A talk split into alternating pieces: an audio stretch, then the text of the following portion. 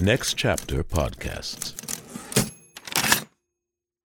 Join us today during the Jeep Celebration event. Right now, get 20% below MSRP for an average of 15178 under MSRP on the purchase of a 2023 Jeep Grand Cherokee Overland 4xE or Summit 4xE. Not compatible with lease offers or with any other consumer incentive offers. 15,178 average based on 20% below average MSRP from all 2023 Grand Cherokee Overland 4xE and Summit 4xE models in dealer stock. Residency restrictions apply. Take retail delivery from dealer stock by 4 1. Jeep is a registered trademark.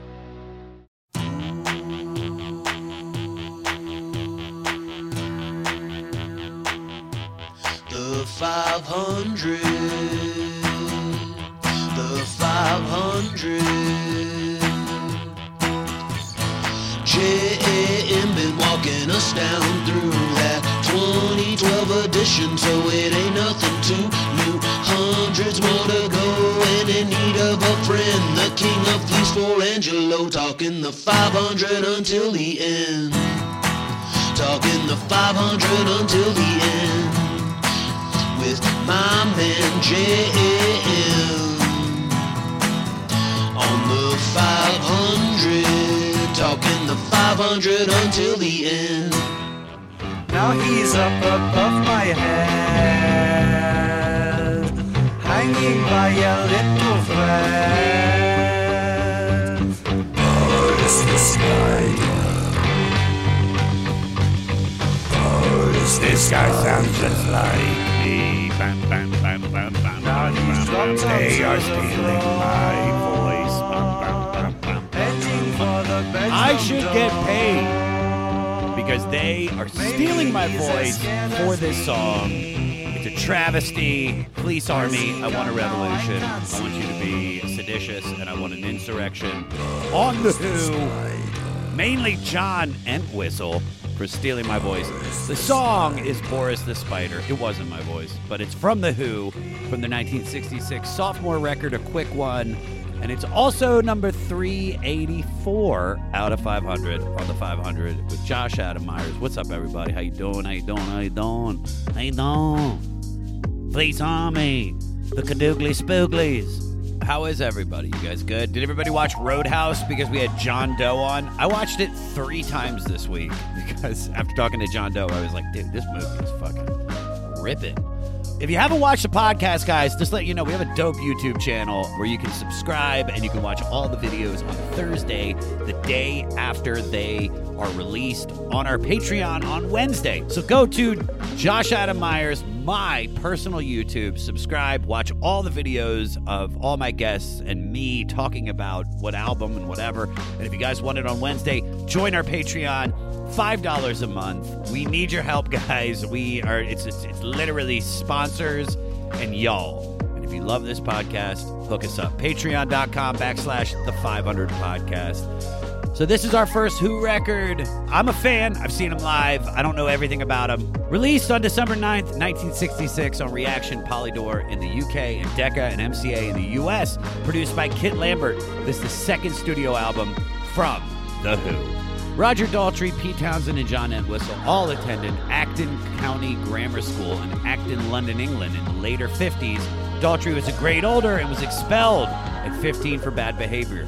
He took a job in construction and formed the band The Detours to play professional gigs in 1959, acting as their lead guitarist and manager.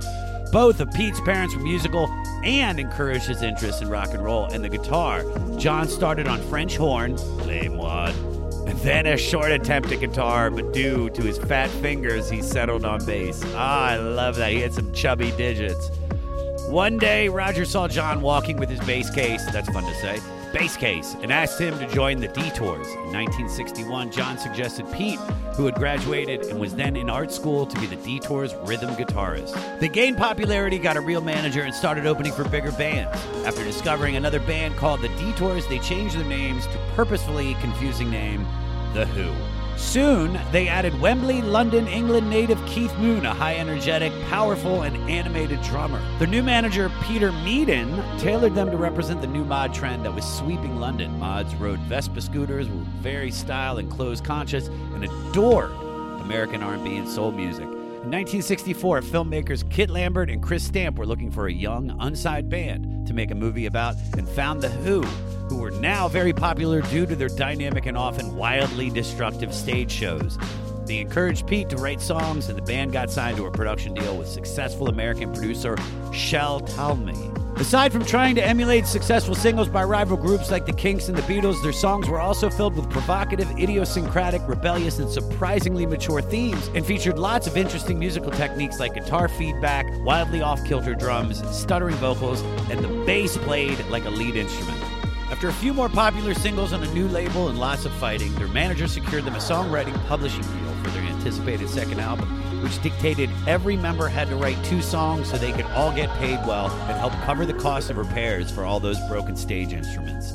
They wrote and recorded several tracks, but after realizing they were still almost 10 minutes short of a full album, so Townshend wrote a long, multi part song that he would deem his first rock opera and give the record its title. The record was another hit in the UK and did well in America, which added their hit pre album single Happy Jack and retitled the album after it. They released six more albums in the years that followed, including the highly regarded rock opera Tommy in 69. Then, tragically, drummer Keith Moon died of a drug overdose in 1979 at the age of 32. In 2002, bassist John Entwistle died of a cocaine induced heart attack at 57. Despite various extended hiatuses in the 80s and 90s, Pete and Roger ultimately carried on recording and touring with various added musicians. They were inducted into the Rock and Roll Hall of Fame in 1990, received Lifetime Achievement Awards from the British phonographic industry and the Grammy Foundation, have sold over 100 million records worldwide, and remain one of the most influential rock and roll bands of all time. Today, I have one of the most influential rock and roll writers of all time. My guest today is my former employee. I was this guy's boss on the Comedy Jam on Comedy Central. The genius, the lovely, the gorgeous David Wild. He was a contributing editor at Rolling Stone magazine and the Huffington Post and Esquire. He's written books all up the wazoo. He's also been a writer on the Grand Ole Opry, the Grammys that's coming up uh, on March 14th on CBS, hosted by Trevor Noah. He is the man, and also he wrote on the Comedy Jam, like I said a minute ago. This was really cool because it, I love it when they know more than me. I love it when somebody knows their shit. Rate, review, and most importantly, subscribe to the 500 and listen free on all platforms. If you're listening on Apple, leave us a five star rating and leave us a review right now. Do it now. Follow me at Josh Adam Meyers on all social media. Go to joshadammeyers.com for all my shows and videos and everything. Thursday, February 4th, I will be back at Soul Joel's Comedy Club in Royersford, Pennsylvania, headlining. It is $20. And on February 2nd, I will be at Helium, Philadelphia with Mark Normand, Shane Gillis. It's going to be wild. I'm pretty sure that one's sold out. So why don't you get tickets to the Royersford show? I want to see all the Jersey, Pennsylvania Police Army at that show. Tickets are at joshadammeyers.com. Email the podcast at 500podcast at gmail.com. Uh, tell us if you like the show, if you hate the show, whatever. Follow the Facebook group. And this is something I want to tell you guys. Follow the Facebook group, the 500 Podcast with Jam, uh, run by Crazy Evan. I want you guys to tell me how you feel about the album. So, on the Facebook group, guys, go to the Facebook group, join it, and then underneath the album, write what you think about the record and, and especially about my review, whatever. And I'll read that shit on the podcast the next week. But you gotta do it. Go to the Facebook group under the album, write your review. Did you like it? Did you hate it? What's the funniest part? I don't give a fuck. Just put it on there. This is a community, and I wanna hear your voice just as much as you probably wanna hear mine. For all things 500, guys, go to our website, the500podcast.com. Well, nothing left to say, but here we go with number 384 out of 500 with a quick one by The Who. What's up, Fleece Army? Before we get into this episode, I want to ask you a question. Do you use Kratom? If you don't know what Kratom is, it is an herbal supplement. It's kind of like CBD, not from the hemp plant, from the coffee family. I've been taking it for two years. It is a incredible energy booster, gets rid of my anxiety, helps me stay focused. The company I'm talking about is Super Speciosa, and they are making some of the highest grade kratom in the world. Most kratoms have a bunch of junk in them. Super Speciosa, clean and natural. Super Speciosa only contains one ingredient kratom leaves crushed into powder. That's it. Every single batch put through a natural cleaning process to eliminate germs and protect you. Kratom is then tested, sifted, blended, screened for potency, and carefully packaged in a lab grade facility. And Super Speciosa has created this system to make sure you are 100% getting the best, most natural kratom out there. I trust Super Speciosa. That's why I'm promoting them on my podcast. And if you don't believe, after buying, your money is given back guaranteed. Plus, they're offering our listeners in the Fleece Army 20% off your first order. So go to getsuperleaf.com slash 500. Once again, that's getsuperleaf.com and get 20% off your first order. We'll post the link in our show notes so it's easy for you to click and take advantage of this offer. We thank Super Speciosa for sponsoring the 500. You're going to love it.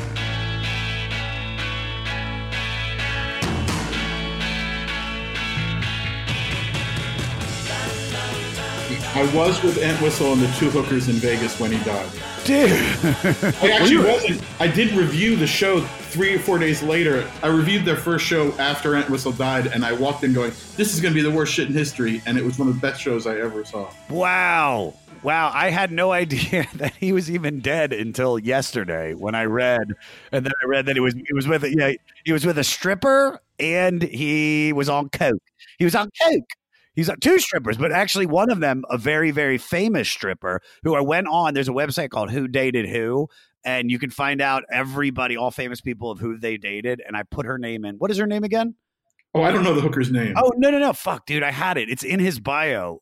Alycen Rowse. A L Y C E N R O W S E. And let me tell you guys, if you guys, Fleece Army, if you're out there and you want to get a kick, type her name on who dated who. This chick has fucked everybody. Everybody. She I fucked feel- me. I had no left- idea. I feel left out. I feel, uh, yeah, I feel inadequate now. She's only she's only like 52, bro. So you got time. So uh so let's let's just dive into this because there's so much to cover. Um so the first question is was I the greatest boss you ever had in the history of you working? It was the moment I realized you were at, on some level, my superior. That I quit. I believe. I no. I uh, uh, I, I I was merely a roadie, a word roadie for you on your show. I uh, and I, I yeah. I was I was barely like a best boy. Uh, I was I was just there to help. You But were I was- there. Yeah, yeah. I was I, I was uh with the band. Yeah, you you yeah, you but did a fantastic job, fantastic job. So the first question is, why did my TV show get canceled? Is it your fault? Because I want, I need more money. That's what I'm saying. I think it was the moment we realized Comedy Central had some profound issues. It was like the minute that we, it was the iceberg. Your show was the iceberg that revealed that the whole ship was going down. Wait, are you saying I'm Cleopatra? I'm I. But the fact that they couldn't sell you with that punum, which is a rock and roll term, punum, that they couldn't sell your show is the reason I knew Comedy Central had some trouble. Other than, God bless him, Trevor Noah, who I love and will be working on the Grammys with any any day now.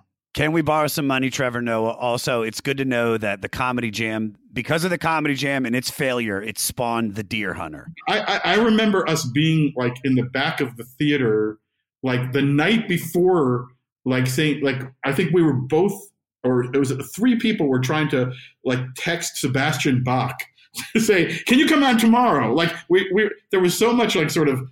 This is like now I'm used to it in the age of COVID, where people unbook because of you know illness. But in, in those days, it was like we were just still booking like in the morning of sometimes, and yet you look at it, you had an incredible group of artists show up, and like weird weirdness that w- w- endures. So weird. I, it was still surreal. But be, listen, without the failure of the Comedy Jam on Comedy Central, uh, because the live show is still rocking. Well, no, we, that- didn't, we did not fail. Eh, The show did not fail. The network failed the show. Yes, yes. But because the network failed the show, we wouldn't have gotten this. And that brings us to the reason you're here, which I think this is probably going to be. I've had per diem, for some per diem, right? I get isn't fifty dollars in cash. Fifty dollars. You get some Cheddar Bay biscuits from Red Lobster. I'm sending them to you now.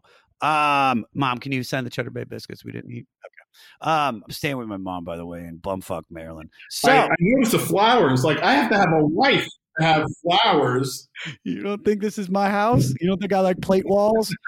Fucking rando. Oh, these these will never die. They're gonna survive. They say cockroaches will survive the apocalypse. So will those flowers. Um, the Who. You, you are a huge fan of the Who. So so tell me about your story with the Who. My story of the Who is interesting because uh, th- there's a show on CNN, a more highly rated show than we ever worked on together. The '60s, '70s, '80s, those shows. I don't know if you've seen Yeah, I those. like and I'm all over those. I'm one of the uh, I'm the ugliest of the talking heads on that show.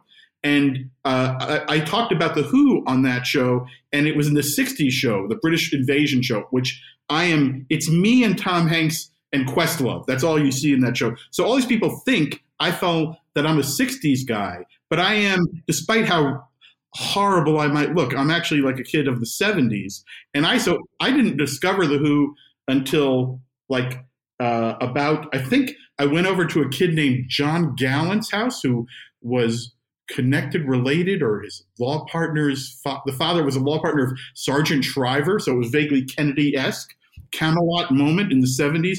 I think it's mid 70s, and he had the Who by numbers, and I heard what many consider the Who's worst song, but and definitely minor, but also one of their best known songs, Squeeze Box, and the the breastage, the song about breast or double entendre. It may have even been a half, one and a half entendre because it wasn't that deep, but that was enough to get me into the Who, and that is the weird fact about the record we're going to talk about. Uh, a quick one is that I have this weird, as a rock scholar of some renown, a musicologist, despite the fact that I know nothing about music. Uh, the, the truth is, I have a weird thing that I almost always focus on the work from the moment I came in and the records right after that. So my love of the Who, and I've written a VH1 giant tribute to them with Sean Penn opening it up, and I've uh, you know I've worked on many a number of shows around them and been around them. I've interviewed Pete for Rolling Stone, had lunch with Roger at the Four Seasons. But the truth is, the I really fell in love with the Who by numbers, and then Who Are You, and then Keith Moon died, and the rest of it I went back and rediscovered. But it's forever shaped by the fact that there was the best greatest hits compilation ever, in my opinion, is the Meaty Beaty Big and Bouncy, which is the early Who. All those first hits were put on this American and I think international greatest hits record. So the I always that to me is the early Who, and it was it's and and I don't know like a lot of bands like the Beatles and the Stones. There's this crazy thing where in England they didn't really put the singles on the albums, and then so in America they make there be different releases in different countries. You know, that album we're talking about, a quick one, is not even called a quick one. wasn't in America forever. It was called like uh, Happy Jack, right? It was like Um, I saw their the, this was originally going to be called Jigsaw, but their mm-hmm. manager no, the working title was Jigsaw. Then it was released as a quick one, but in America they had a hit with Happy Jack, so they called it Happy Jack. So this this record wasn't even called a quick one for a long time in America. yeah.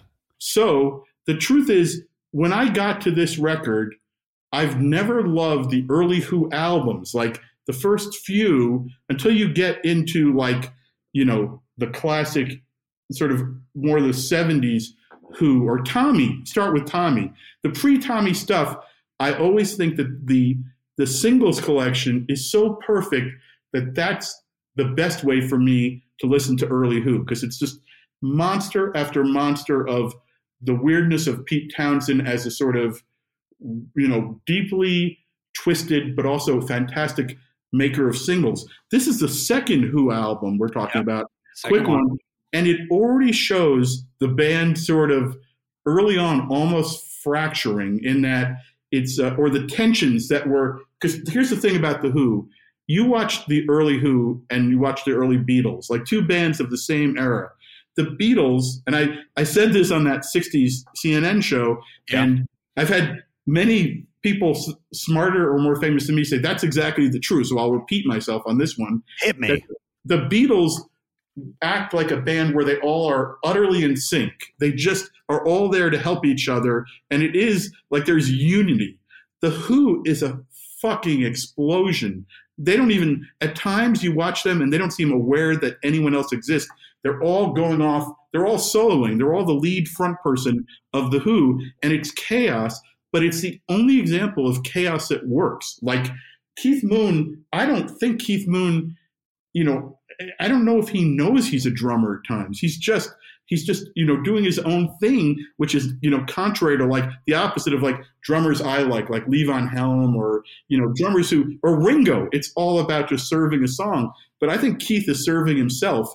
And the interesting thing about a quick one is I think because of a publishing deal, I think the manager got them each five hundred dollars to. So he goes, okay, instead of Pete writing everything, you know, Pete had just established that he maybe was a great writer, and they immediately are going, okay, you're all right.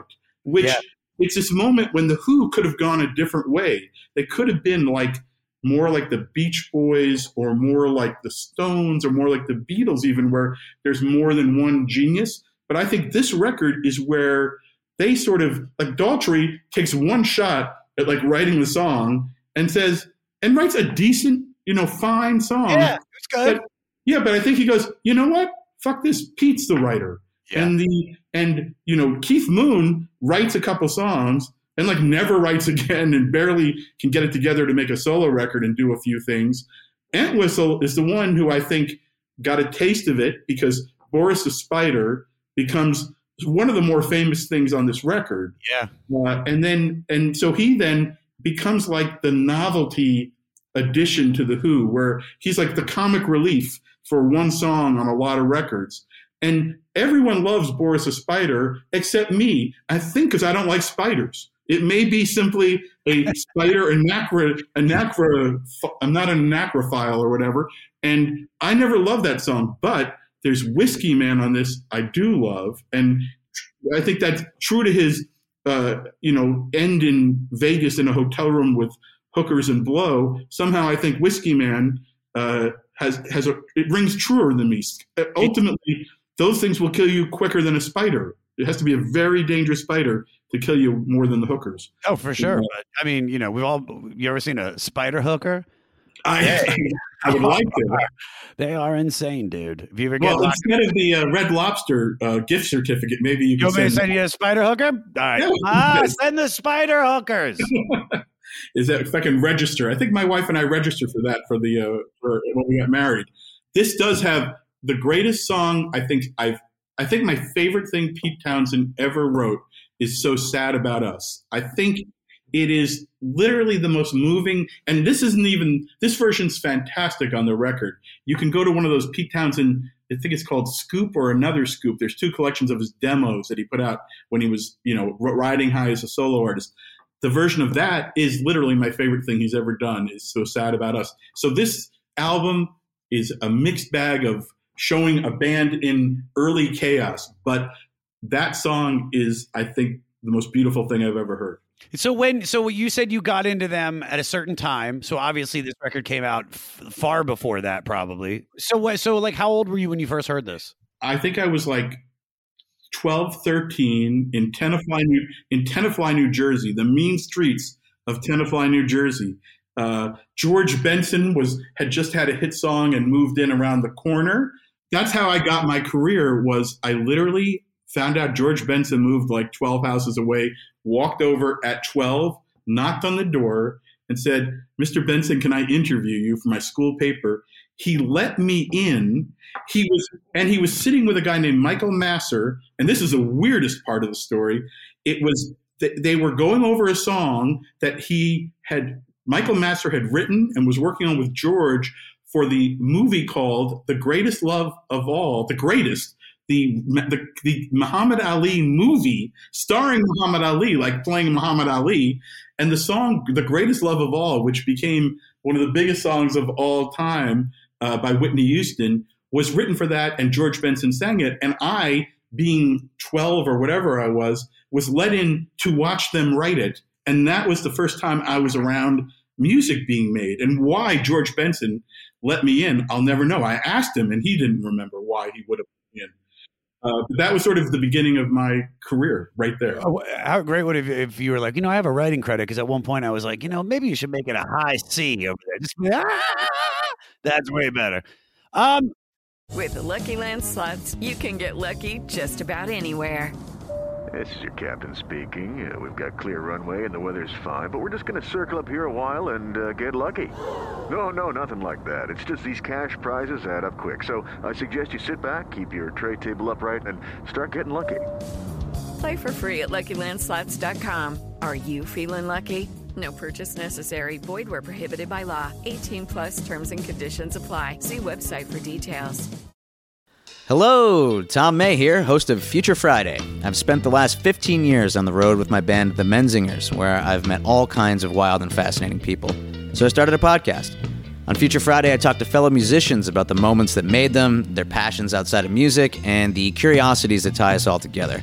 I've also talked to the likes of UFO researchers, magicians, soldiers, and documentary filmmakers, and I'm constantly searching for folks that can shape and change our view of the world. You can check out Future Friday wherever you like.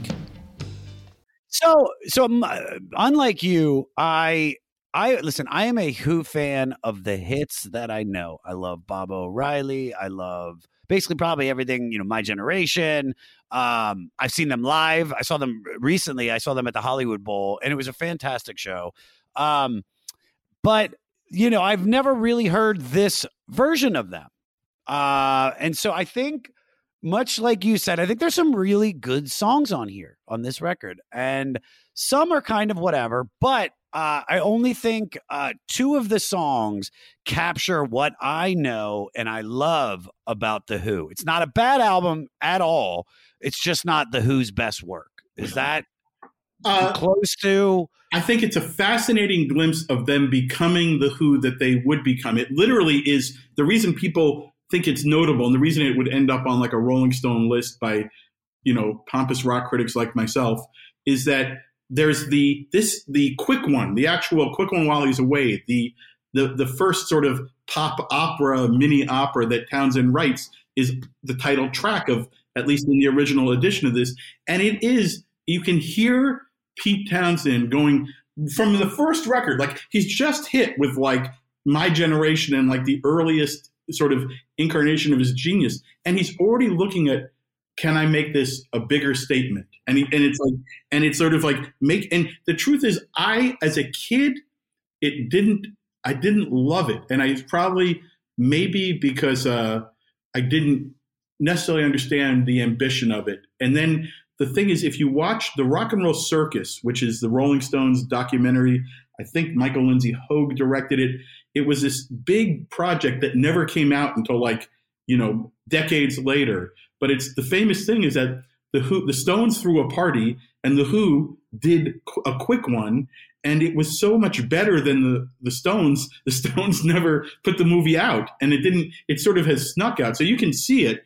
But if you watch it, that to me is the thing that makes you love this album more than anything because the who being this sort of you know uh, it's a group of guys who didn't really necessarily like each other like i think they might have loved each other but like roger daltrey was like you know not a deep thinker but a, a sort of he was getting into fights. He i think he famously was like thrown out of the band. He was a brawler. And townshend's like you know a genius but sort of socially awkward. And my I, I kind of think of the Who and the Beach Boys. If you think of those, the, the things that you might not like about it is because this is sort of like the moment where the Beach Boys are becoming who they are, and you have a genius, maybe mildly on the spectrum genius at the front, center of the band.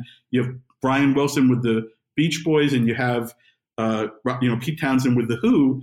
But then they're trying to figure out how do we become a band.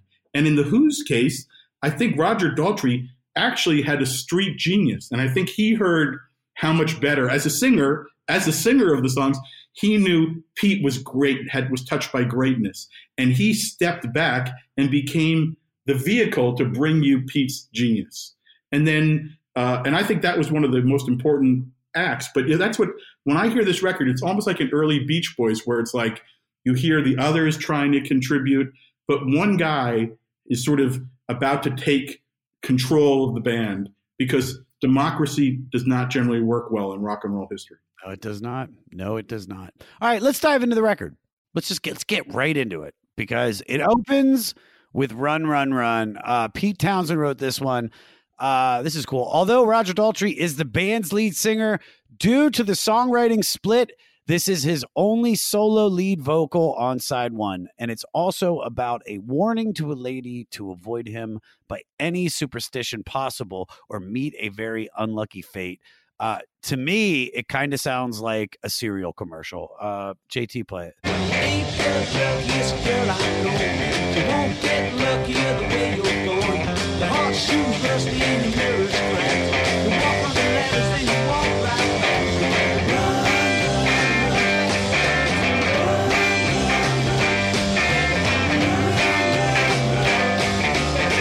Insult, but I mean, you could just insert the words, oh, well, I love my Frankenberry Cocoa Puffs, and then we're gonna have a bowl in the morning too, and go to school, Baba D, and a skip a do. I said, puff, puff, puff. I don't, I mean, that's just what I heard.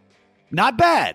Not bad. But but it's a cliche that he invented. So it's like this sound. It's also like it sounds a lot like one of the Who first songs. You know, when they were going from like the uh, high numbers or whatever they were evolving into the Who, they did a song called "I'm a Face Baby." Is that clear? Which I don't know if you know that one. This sounds like I believe. In fact, I think I remember that Pete was may, may have given this song away to another band, but I got a feeling this is like we made the first record. Shit, we have a we, we have some momentum. So they were just sort of pulling a record together. So it might have been like it's not a major song. It's catchy as hell. And to me, when I hear that song and I hear a number of the songs of this era with the Who, it takes me back to one of my favorite, maybe my one of my top three or four movies of all time is Rushmore, and the soundtrack. The soundtrack is magnificent and includes "Quick One." Uh, uh, but that soundtrack is that exact moment when British rock is. It's like how did the, the early Beatles like? How do you get? This is '66. Like the what 64 is is like I want to hold your hand, but that two or three years from that to like Rubber Soul and Revolver, or to you know where the Who are going. That's where that's where rock and roll grows up into something you know that can be progressive and weird and personal and powerful. Yeah, yeah. Um, do you have any superstitions? no, I don't. You have none. I'm I I have weird ones when it comes to sports. Like if I sit on the couch and uh, a certain way and my team's winning, and then if I get up and they start losing, then I'm like, it's because I got up. It's like because that cabinet's I, I closed that cabinet. Like I swear to God, you have nothing even before like a big thing. I have a wife, so I worry about her pleasing her. I don't worry. I think you're you need you need to have someone else to worry about, not your own. Uh, you know, emotional issues. Are you a big Dodgers fan though? You're wearing the LA Dodgers. I am a total Dodgers fan, and I'll yes, a total. Uh, I was a I was a Mets fan uh, when I grew up, and then I moved out here, and I met my wife. I said, okay, if we're gonna have kids, I'm going to convert for this marriage, and I'm going to convert to being a Dodgers fan so that I can raise my kids having a local team. But are you a baseball fan too? Huge. I have the I have the Nationals uh, logo Oh, tattoo yeah. right there. Well, let me tell you, I lived my baseball dream, okay? Because before music, baseball was the, everything to me. Uh, you know, I before rock and roll, I do remember like the '72 Mets. Like seven, I remember like the Don Clendenon Mets. Uh, but so I, I was a baseball fan, always wanted to be at the World Series. You know, that was a dream. None of it ever happened. Had kids, he took them to a lot of Dodger games, and then I had the very good fortune of I would I do a I write a show called the CMAs, the country. It's like the country Grammys. Go to Nashville every year for like ten years. I'm sitting watching. We're working on the show, and I work with Brad Paisley, who's a big country superstar. He I somehow I because we're watching all these Dodger games, I convert him into a Dodgers fanatic. Best thing that ever happened to me because all baseball players, or not all, a lot of them are country music fans. A lot of these white sort of wholesome baseball players love. Oh, they love they love Travis Tritt, bro.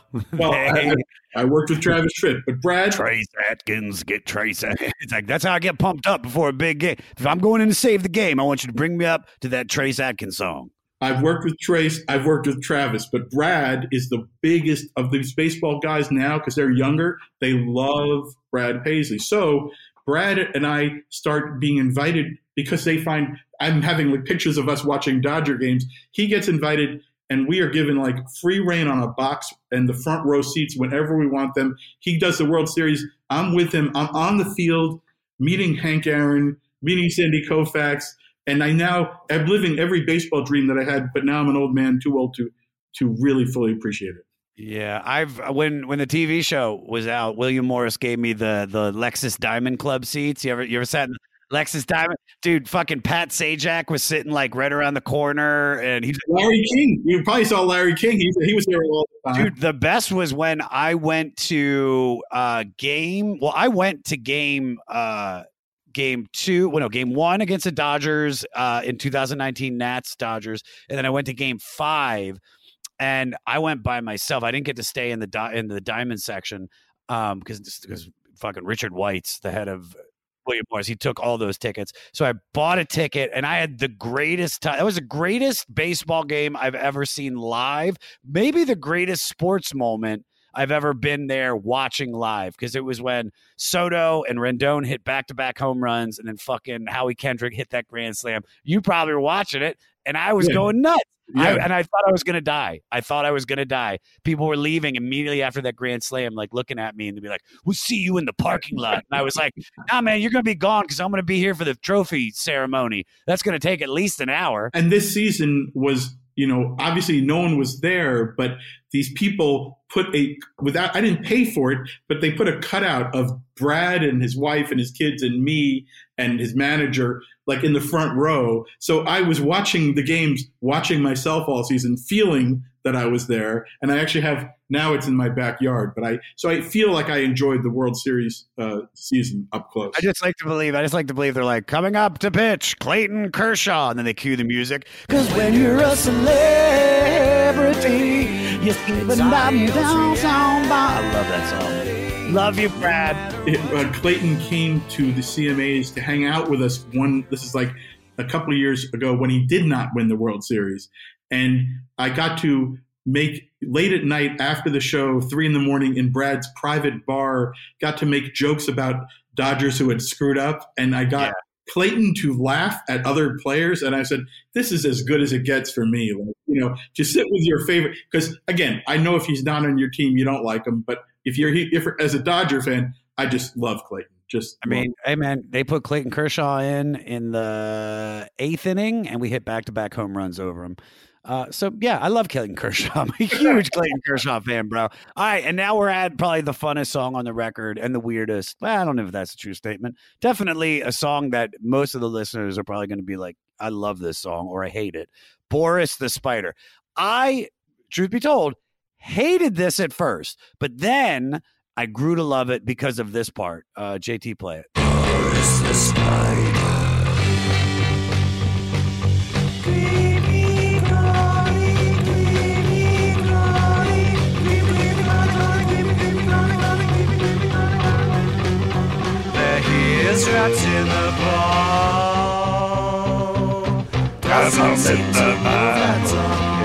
I love that shit.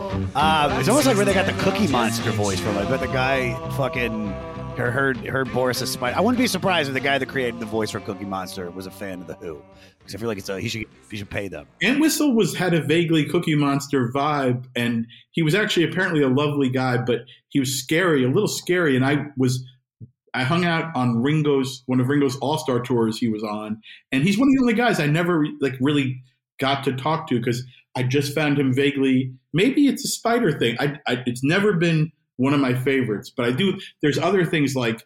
Uh, there's an album the Who did right when Keith Moon, the last one he did before he died. Who are you? Where uh, Uh, he has a song called "Trick of the Light." I, I love. He actually has a, a weird and unique voice, but it's just uh, this one's a little too goofy for me. Yeah. Um. So, so for everybody, all the Fleece Army, uh, for all the Fleece Army, I can't even talk. For all the Fleece Army and Harmony listening, uh, this song was written by bassist uh, John Entwistle, uh, and it came about after he had been out drinking with Rolling Stone bassist Bill Wyman, and they were drunkenly making up funny names for animals. Although he grew up afraid of spiders too, it became and remained his most popular song so much so that he took to wearing a spider necklace. I know you mentioned it. Um, it's just a ridiculous song, but like it's so much fun. It's also the only time that Bill Wyman wasn't nailing a underage girl and taking notes on it during, as far as I know, in the entire '60s. So it's interesting. Yeah. David, you're s- spilling the tea, dude. My No, no, God. he spilled the tea long ago. You could look it up. I'm not. Uh, My question, my question for you is what is your greatest drunk with a celebrity story? well, I I will potentially alienate you by saying I have never been a drinker or a drug taker, which is one of the reasons I think I'm still around with these bands. And I I got to Rolling Stone in '84, so I was the I was like Cameron Crowe, who's a friend, got there for the fun era, and I got there for the rehab era. But I will say, uh, I will say How that bummed, out were you? How bummed out were you though? A little bit. You're like, come on. No, I don't think I. is? You're, like dropping coke around, like, oh my god, what is that, Eric Clapton? Is that cocaine? He's like, no, no, I'm, I've been off that for years. I wouldn't have made it in a cooler era. Look at me. I would. You I would have. Stop I- saying that. You would have. You're a cool dude. no, no. But I will say, I there. I am. I can say this, and I've told this to my kids. I have only gotten high professionally. I have only gotten high, and this is a, a handful. I can put it on one hand. When a band said you can't stay in this room unless you smoke.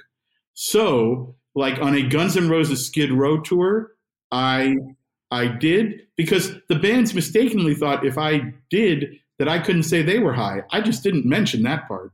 Uh, you know, but that was uh, that's really and I will say uh, here's the here's the craziest one that I this is where. I, this is the only time I ever told my kids only in this instance do drugs was I was once at when I moved here in 91 I was at Tom Petty's house for I think it was Christmas party and at one point Jeff Lynne George Harrison and Tom were going into a little room to get high away from the everyone and Tom said you want to come get high with us and I went no thank you Tom Petty and then I as I walked into that little room I said if they had gotten high enough with me, I could have been a Wilbury. So I blew it by just saying no. So I will say, if I could go back in time, that is the one time I wish I had gotten very, very high, and they had gotten even higher and invited me to be like Jewy Wilbury. Yeah, they're like, I so so. This is now meet the rest of the band. This is Bob Dylan. This I was is- not at the party. Who cares?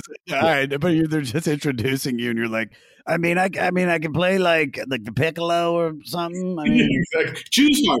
Jews harp. It would have to harp. play the shofar. You mean to play the shofar? Yes. As long as no one thought it meant blowing the chauffeur, because it's such a fine line. It's, Very such, a, fine it's such a Dude, I never even thought about that, dude. Dude, blow the chauffeur. What? Frank?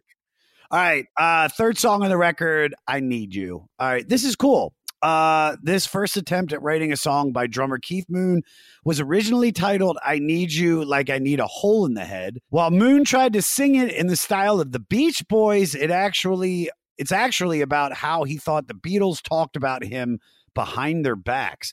In fact, despite Keith's denial, Entwistle confirmed that the middle spoken section was Moon doing a John Lennon imitation. And I think it's actually pretty spot on. Uh, JT, play it. Rose and Jingo come down lazy with the wives, you know. Excuse me, sir. Will you move your car? Traffic warning's outside. Stop in the car, your car. Oh, no. Shut it at the bar, thank you, sir. Table near a them.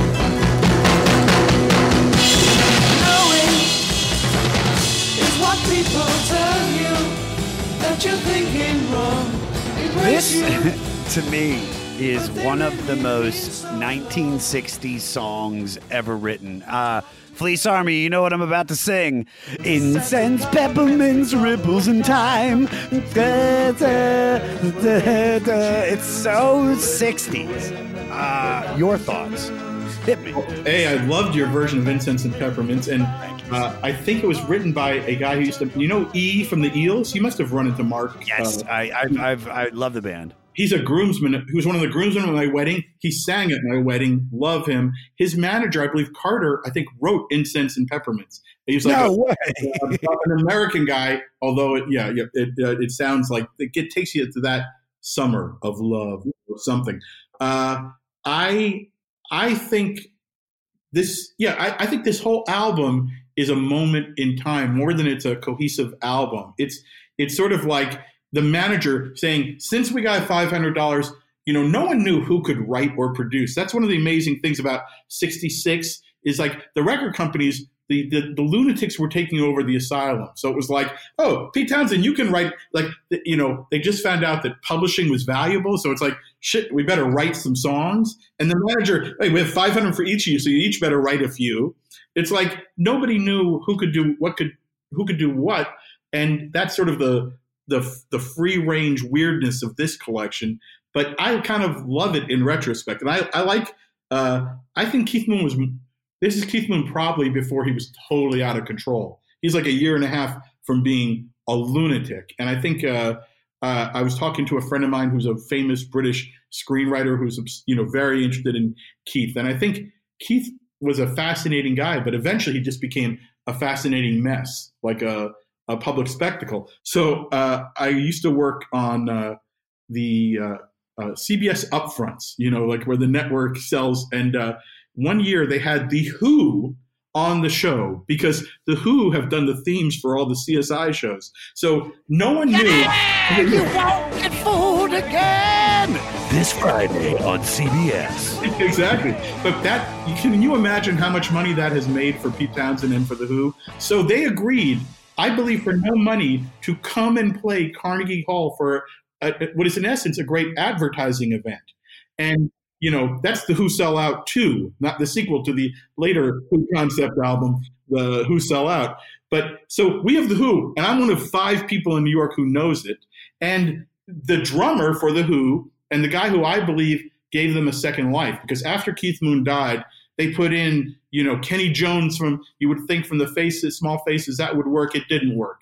Then they put in Simon Phillips, a fantastic, brilliant drummer from Jeff Beck. You think it would work, it didn't work because they were too good and too or too something. And Keith Moon was one of a kind. But the genius of Townshend and Daltrey is they eventually get in Zak Starkey, who is Ringo's son, but who is also his he was taught drums not completely by his dad, but also by his godfather, Keith Moon. So this kid was sort of learned the rudiments of his drumming were based on the two greatest drummers in British rock history, Ringo and Keith Moon, and he can do both.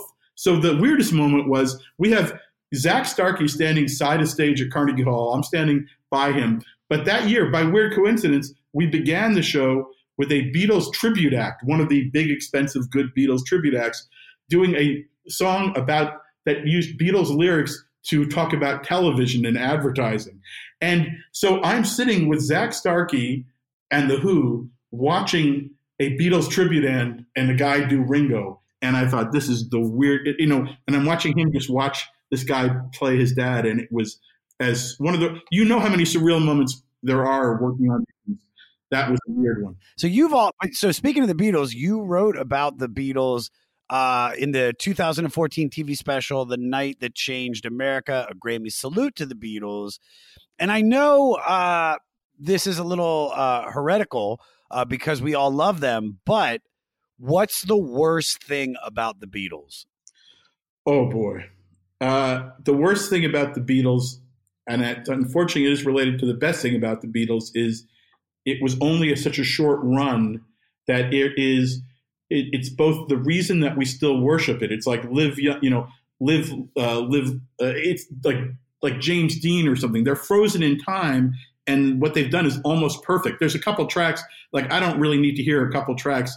That's true, but because they were only really in America from 64 to 69, that's a short period. The Who have had to grapple with not dying, other than uh, Pete and Roger have had to grapple with becoming, you know, all these old British rock stars. They're the coolest guys on earth, and then they become, you know, very attractive older women. You know, we looked at them and they they they become, uh, you know, they they don't be, they don't inspire that level of cool. Like I took my son to see the Who, you know, one of the last times round, and it's like I'm seeing them from my 14 year old self, but they're not like it's interesting to me and you would understand this more than i would you're younger and a rocker but like my kids like i'm shocked that my kids grew up thinking black sabbath were almost bigger than the who you know or the beatles because i think it's because like rock uh, school of rock or whatever like they that there was a moment where they were cool in school for my kids which i don't know that the beatles have been, although they're enduringly cool to me. I just worked on a book with Ringo that came out uh, this few weeks ago called Ringo Rocks, and so I'm not going to say any shit about the Beatles, but I am. I consider myself the 505th Beatle. Uh, but I did. We did a gra- that was the Grammy special we did uh, after the Grammys. Like two, the, it's actually two days later, or the next day, two days later, uh, Grammy tributes, uh, and that was amazing because it sort of built to Ringo and Paul doing set together, and that was pretty. You know, you don't get that every day. No, you don't. Um, I, I, you know, I think that I think the reason that you said that the Beatles, the the what's what's what's bad about the Beatles is also what's great is makes complete sense. It's just I still people forget that the Beatles were only together for such a short time and they changed and they manifested and they and they just were it was like uh, you look at pictures of them you're like those pictures were taken like 6 months apart how does John Lennon have that long a hair already it's just it's like it's like everything about him just felt so rushed. And and but then also the same such perfect amount of time. Like if they would have gone longer who knows what they would have put out? Maybe it, it wouldn't have been as good. You have no idea. There's a great book um, that is almost impossible to find anymore called Paperback Writer. I think a guy named Mark Shipper wrote it, and it was it came out when I was again around the time we're talking about in the 70s, late 70s. It was Peter Frampton era, and uh, this book came out and it imagined if the Beatles reunited in like 77 or whatever it was. And it ended up with the Beatles putting out a terrible record and opening for Frampton. And it was sort of like, that's why the Beatles are the Beatles, because they didn't ever do that stuff, you know, and, uh, and it's funny, like it's changed. Like they, the Paul and Ringo now seem to be very comfortable doing stuff with one another. But even like I met Ringo 30 years ago and I moved here 91 and at one point, when we were getting friendly, he called me, I remember, and he asked me to lunch, which was like unbelievable. You know, the fact that he was, you know, you know, want to come to lunch, but he said when he meet called, me, meet me at Blaze Pizza at 3 p.m. And you're like, at Blaze? All right. It was meet me at On Cannon. But uh, he did say, uh, I remember at that point, he goes, uh, I I got call waiting. You know how you hear the click or whatever? And I said, he goes, Are you going to take that? I go, No, I never take call waiting on a Beatle as a joke. And he, and he went, and he's the nicest guy in the world, but he went, ex Beatle, like mad at me. And I'm like, and I said, fuck you. You're not an ex Beatle. I said, it's like being president or you're you're president for life. You're still, you know, you may be former president, but you know, you're still a president. Yeah, yeah. Dude, Ringo, you're a Beatle, bro. Come on, dude. Well, now I think right. they've changed. I think they've now more comfortable. Okay, we got to listen to this record. All right. Whiskey Man. I love Uh, I love this one too. It's about an alcohol induced hallucinations and delusions, and forcible treatment was the second written and sung by bassist John Entwistle. Uh, dude, John wrote a banger. Kick it, JT.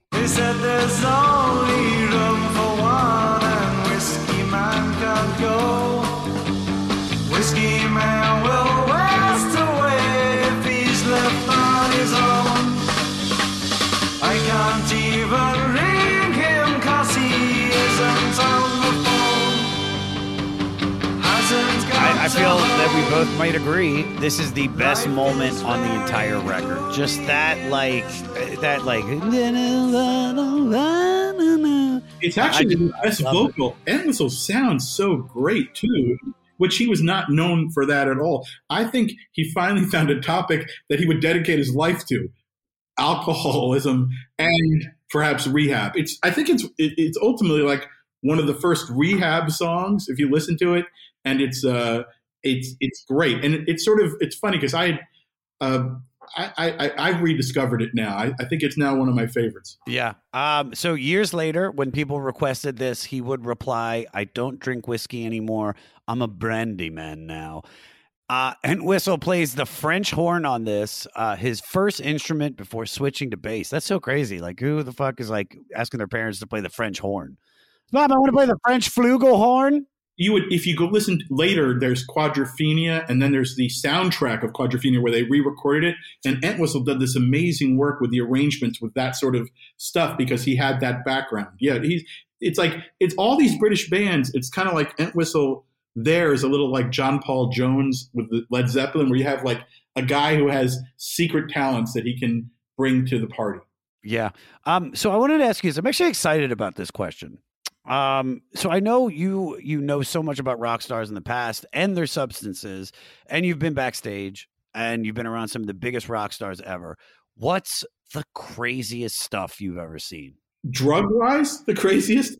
Whatever, whichever, whatever you think was the craziest. Can we come back to that? I'm going to think while we're talking. By the end of this record, I'll think of what is the craziest. I've seen. I'm I'm going to hold you to it. I'm going to hold because I really would love to hear it. Yes, I will. Uh, I mean, I saw again. I ran into a lot of the bands in in the rehab years, so it's it's a different kind of craziness than the other craziness. I will say, Guns N' Roses was the most rock and roll band I was ever around. I once I, I was the music editor of Rolling Stone, brand new, couple years out of college. Somehow went from Esquire magazine to Rolling Stone and became the music editor. And one of the first bands I got behind was Guns N' Roses. I thought when Appetite came out, uh, I am thanked. I'm proud to say uh, on Use Your Illusion. Uh, I'm, I wish Axl had written a song about what an asshole I was because I'd be more famous than I am because I didn't get I didn't get that. I got You weren't you weren't in get get in the ring. He didn't he didn't shout you out. I was. Thanks very much for being a nice mensch or whatever Axl Fuck wrote. you, Tina from Spin Magazine. I want to give my homie a big shout out. Thank you, love you, brother from Rolling Stone. But fuck you from fucking Spin. True story. At the peak of appetite, it's exploding. There's a rolling. So for oh, sorry. The first part is I go to see them at I think it's uh, uh Brendan Byrne. No, it was the Giant Stadium. You know, uh, and Aerosmith. They're opening for Aerosmith. This is as they're exploding, and I go backstage to meet the guys. And at that point, and I think this is partly shaped probably Guns N' Roses' history after that literally Axl was the only one capable of speech when I went backstage. Like the rest of them were smacked and out of their heads. This is like they were, and the Aerosmith were being guarded 24 hours so they wouldn't be exposed to these ruffians. But Axl was hyperverbal and kind of brilliant, and weirdly, a guy like you or me who you could just talk music with all day. He would have been great on this show. We talked about our shared love of Nazareth, who a huge influence. If you listen to Axl sounds like Dan from Nazareth to a significant degree. The Raspberries, who I were a, a power pop band that I didn't grow up in time for the Beatles and the Who, but I was watching like Don Kirshner and that sort of stuff and fell in love with the Raspberries. And the Pet Shop Boys, who were big at that exact moment. And Axl and I were talking Pet Shop. You know, dude, my best joke, uh, my best joke, it's so sad to say. One of the jokes I say is, I, don't you wish Axl Rose was Jewish? Just hearing like Axl at the Passover Seder, like, Baruch atah Adonai. like Jesus, who invited him to to Seder? Moses came down Mount Sinai.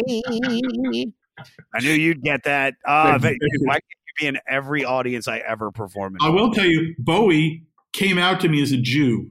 He told me and swore to me that he had just found out that his mother was actually uh, mostly Jewish, making him a Jew. Now, I don't know if this was just a need to bond with me, but Bowie told me he was Jewish, which I always wanted to be Jewish. exactly, which would uh, yes, uh, young Jewish American. That song. But, uh, uh, in any case, Axl, right after that, there was a huge Rolling Stone advertising party. Not for like writers, but for like advertisers.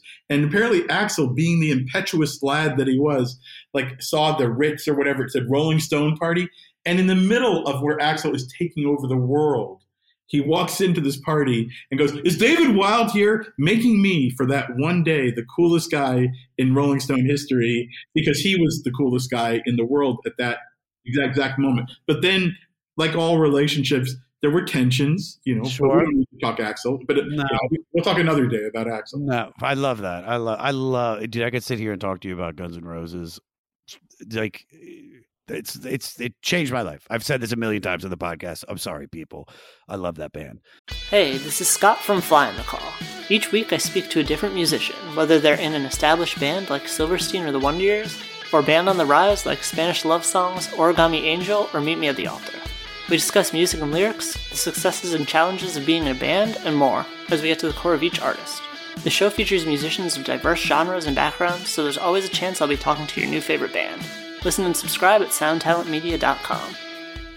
Hey, this is Chris Swinney, formerly of the Ataris and currently host of That One Time on Tour, part of the Sound Talent Media Podcast Network.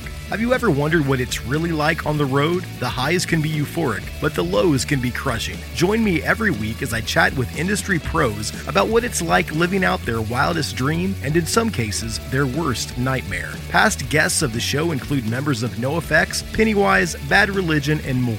Listen and subscribe at soundtalentmedia.com. Can't wait. I think we're, we're gonna get to that record in like seven years. So just just know that I'll be ready. Um, all right, Heat Wave. I want to skip over Heat Wave. It's a good cover uh, of the song written by Brian Holland, Lamont Dozier, and Edward Holland Jr.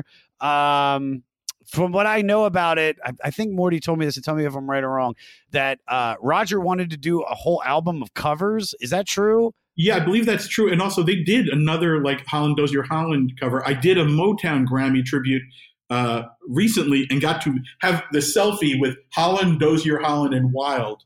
It was a huge.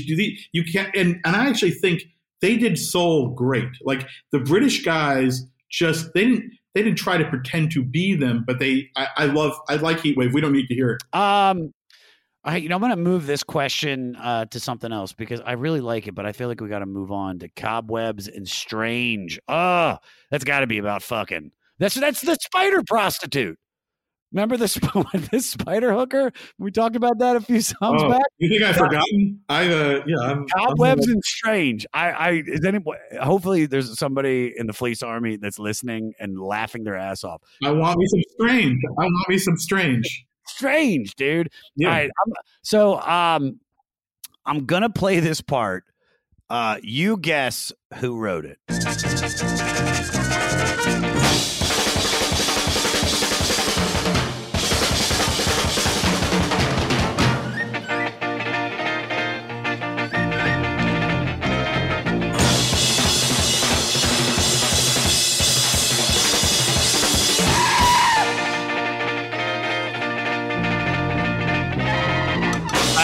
Who you think wrote? You mean the song? The key? It's Keith Moon. Keith Moon wrote the song. Nope. Nope. It was Brian Holland, Lamont Dozier, and Edward Holland Jr. I'm kidding. I'm kidding. Dave, I thought, well, I thought that would get a laugh. God damn. I've like, been planning that joke all day. And uh, you're That's right. first- Okay, everybody. Now we know why the Comedy Jam got canceled at Comedy Central. That joke. Yeah, dude. They they went they they minority reported it and they saw it. They're like, all right, he's gonna make a bad joke in 2021. So yeah, everybody, this marching band style song uh, is Keith Moon's second song. It was originally called Showbiz Sonata. Entwistle claimed Moon took the melody from the UK series The Man from Interpol. I, I- found this to be really cool. This you might dig this too. Each band member played a wind instrument. Townshend on the penny whistle, Entwistle on the trumpet, Daltrey on the trombone, and Moon on the tuba. And I just started like thinking for a second, David. I was like, I was like, God, like I, I just like hope they were all having like a good time. And like the producer had to be like, Roger, can you stop fucking around on that piccolo and get serious? We need to record. And he's like, "Woo!"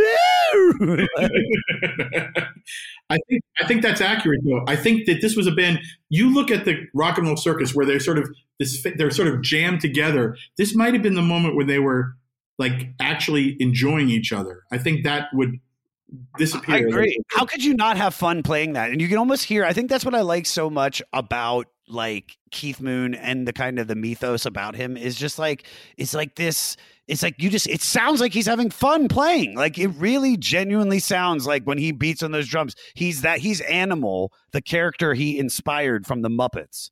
Do you know what I mean? Well, I also think of him. What's weird is maybe this is all the same time when I'm a kid, but I think of him as like Arthur from. He reminds me of Dudley Moore in Arthur, which was a big comedy at that exact moment. Like he was this British irresponsible man child. Like, and the interesting thing about this record uh, is that quick, quick one is like the most focused he ever got. He was actually like putting together songs. He made a solo record. Uh, There's one called like Two Sides of the Moon. He couldn't have spent 10 seconds. It's like it was made around him by dealers and session guys. Like he wasn't putting any work into his own solo records within three or four or five years of this. But here he's doing some great stuff. So I want to talk about uh, people that play every instrument, and uh, you got to spend a lot of time uh, with Prince. So, what are your favorite Prince memories? Uh, the first memory is I met him in Paris covering the Lovesexy tour, and I was brought over to meet him. He played a concert. He then had a party. It's now two in the morning, and it's on like a little private park island in a park in the middle of Paris. And Prince, who is so short, I tower over him, summons me. I'm summoned over with Kurt Loder from MTV. You know Kurt? Oh, I remember Kurt. Kurt stepped on his foot, which made the already shy Prince even shyer, but he still goes, I'm playing tonight. And it was like, it's two in the morning. He goes, I'm playing tonight if you want to come. So he plays on the Champs Elysees, a show that now, because the internet, I was able to look at the actual playlist. And so that was the moment I met him. We said about nine words, but he also then asked me to help him pick songs for to be on his first greatest hits record, which was cool because I got thanked by Prince, which after being thanked, I think within a couple years I was thanked by Axl, Prince, and New Kids on the Block, none of which was able to get me laid, but it was all notable for me. Uh, but then Prince, uh, over the years, I got to do some crazy things, including trying to write jokes for Prince, like pitching. Imagine pitching Prince a joke, and I, it was, uh, you know, it was amazing. And the most amazing, but the most amazing day was I started doing the Grammys, and Ken Ehrlich, the executive producer, and I are on the phone with him talking about what he's going to do to open the Grammys with Beyonce. It became like the, a famous, great opening, one, a real moment for him, a sort of comeback moment, and a moment for Beyonce too. But the way it got organized was he goes, just come over here. Let's t- go. And so we're, we go over to the rehearsal stage. And first we have a little meeting. And uh, after the meeting, he goes, you want me to try this out for you? And we went, yeah. He goes, okay. And then he gives us, he has, has a beautiful woman, assistant type, put two chairs in front of the band in a rehearsal space. And he does a full concert for Ken and I. It's a two a concert for two by Prince. It was the most amazing thing. And at the at the end of it, he goes up to me, he goes, I forget, you used to be a journalist. You got to sign a non-disclosure form. And he hands me like a paper to say, I can't say what I've just seen. And I said, and you have to ask me to sign that before you do it. No, which is the reason I can tell you this story now. But it was, you know, working with him was amazing. And I I just I think he was a total genius. I that was that was during my college years was when he exploded, and so he's like as opposed to like the Who had already had their moment, and I sort of jumped on, or the Beatles saying they were already broken up. With Prince, I experienced that whole ride, and then when we did the tribute to him that was in last year uh, on CBS, uh, it was so great because I got to work with Sheila E., who was in that band in Paris, the Lovesexy band, and Jimmy Jam and Terry Lewis we were like with the brain trust with Ken Ehrlich working on how do we do this. And I think we did him proud. That was like Jimmy Jam and I talk about it all the time. It's like we know that Prince generally would hate anything anyone did. He was very tough. He wasn't like easygoing about his music, but I think we did him pretty proud. I, I say this to everybody, and if you're listening and you haven't watched uh, the George Harrison tribute at, I think it's a Rock and Roll Hall of Fame when they did "While My Guitar Gently Weeps," and that's the moment, dude. It's watching him shred that guitar solo, you forget that that he's up there with any other rock stars. You're only looking at him, and it just it made me such a huge Prince fan. Uh, so I'm just I can't recommend it enough. Watch that if you haven't seen it. There are two moments, my life, guitar of my life. There's two moments that I stand out. I was in high school hearing, or middle school, high school hearing Eruption for the first time.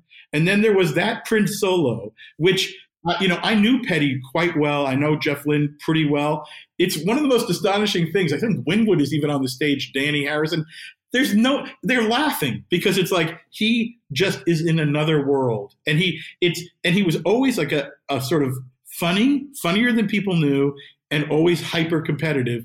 And he just knows I own it. This is, it's mine. And then, I mean, and then just to end it, he throws the guitar up in the air and walks off stage. I don't even know who the fuck caught it, but I, I just I think it's still floating. Yes, exactly. He's up there with that guitar right now. Yeah, yeah.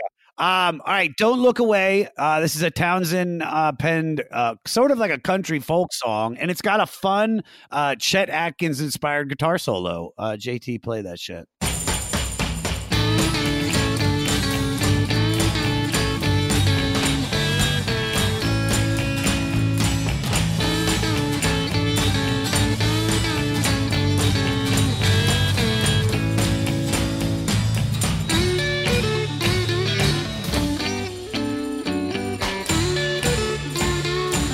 Again, it's like it's almost I can't figure out. And I I once interviewed Townshend, who was the best, easiest, best interview you could ever have. In Rolling Stone, I did him without telling him. I interviewed him and said I only asked questions that were his song titles. So I said like, "Who are you?" You know, I, I only literally used his own titles to ask him questions, and he went right with it and was brilliant and funny. But I think I never asked him about this record, and if I did, I think it was almost like he was just sort of like when the manager said, "Well, let everyone write," he was like, "Okay, yeah, you guys try it." And it was so it's it's not a major song, but it's totally charming. And he, you know, I think the early again, I would say don't listen to only this record if you don't know the Who, but I would say first listen to Meaty Beaty, Beaty Big and Bouncy, this great compilation of the all the earliest hits, and then this sort of takes you. It's the bridge to Who Sell Out and Tommy, which is all that stuff that's coming. Yeah. Um, okay, I want to ask you uh, about the Rock and Roll Hall of Fame. So you uh, you vote on this, right? You're one of the vote voters. Oh, yes, I vote. All right. So this year's inductees will be voted on at the end of the month and probably announced uh, a month or two later. Um, so I would hope, as a contributing editor at Rolling Stone magazine, you could do something about some of the obvious uh, omissions, uh, like the Monkees, the New York Dolls, like the Go Go's, Ozzy Osbourne. Well, you you know, first of all, I'm a recovering uh, Rolling Stone guy. I'm really a TV writer and producer now, but I and I don't nominate. I vote. So once they tell me who I don't, and you can't, you know, I'm not writing in, but I will tell you, there is no one. You go to my Twitter feed at Wild About Music. There is no one who writes about why the Monkees deserve to be in the Hall of Fame more than me. I'm obsessed with that. It pissed like again. I didn't. I you know. I, I, it just drives me insane that particular one. But there's a million. But New York Dolls, New York Dolls for sure. So I so without saying anything negative about about whoever actually gets in, if you had your way, who would be in the class of 2021? Who would you right here on the 500? Well, Monkees. Uh, I think Rundgren and the New York Dolls, because Rundgren's not in, and the and he produced uh, among other you know New York Dolls. So uh, I also think then we need to address the women who are not in because it's pretty embarrassing and if not very 2021 of us that like and uh, so I'd have to I'll, I'll, probably make a long I could give you a long list but like I think like Pat Benatar wasn't in and she should be in. It's just you know it's it's it's messed up because and again it's sort of like if if you're I don't know if you're even quite an old enough but she was a big deal. She was a big I, I remember. I I never was hugely into her but I remember her being around. I remember the name. I remember seeing and especially in the movies. Like I like you when you watch Fast Times at Ridgemont High it's like oh she's got a Pat Benatar thing. And you're like and then, so does she. So you I I get it. I get the the gravity of of the music and how and then uh, because uh LL Cool J, who is a friend, he has to be in. He was the first hip hop superstar. He was, you know, it, very important to that whole story. And he I said the sugar, sugar, sugar on the first date. All right, what were you saying? Uh, so I want LL in there with Public Enemy. Those were the two guys. I was in, you know, the New York area when that stuff happened, and I think Public Enemy and LL, Public Enemy are in. LL needs to be in with. Oh, for sure, for sure, dude. Um, all right, let's move on. See my way. Uh, this is interesting. Uh, despite the two songs per member deal, this is Roger's only contribution to the record and his only solo written song on any of their albums. Uh, this is a great little ditty, though. JT, play it.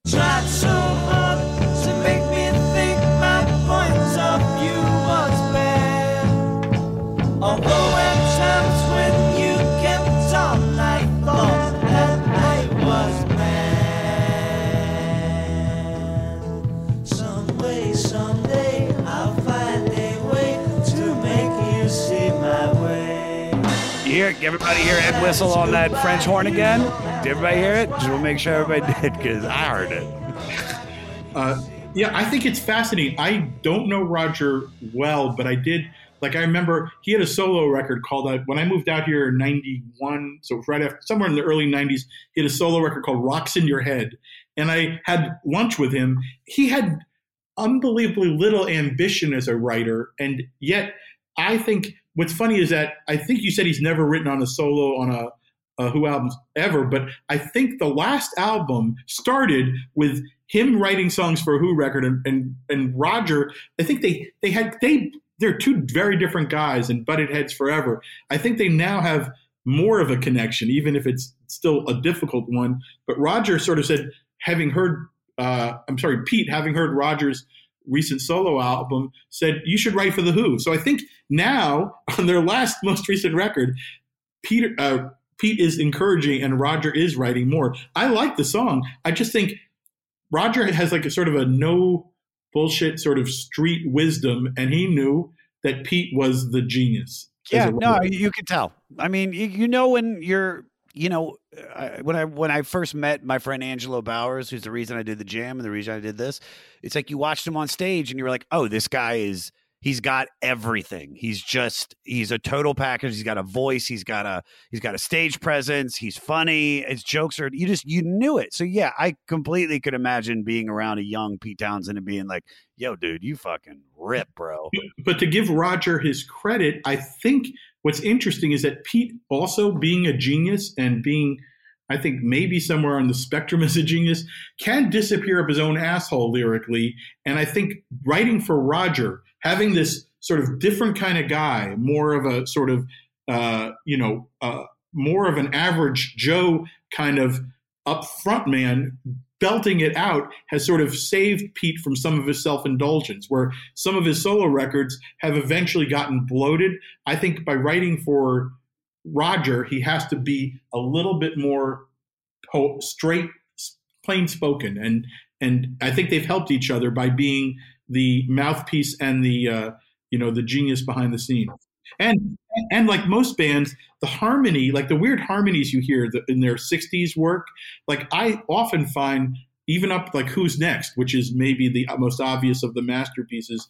The best stuff is often when you when Roger's lead singing, but then Pete comes in with a line with that readier voice. They're almost like it's like brothers in a band. You have that second voice that's kind of similar, but yeah, weird readier in this case. So it's funny that you brought up harmonies because I feel like the next song is just drenched in it. Uh, so sad about us. Uh, Pete Townshend wrote this. Uh, this is almost like a blueprint uh, for Big Star or Power Pop, and which is funny because uh, Pete actually coined the phrase Power Pop the following year. So Fleece Army, we all we've done all three records from Big Star. Listen to this. Tell me I'm wrong. Peter, play it.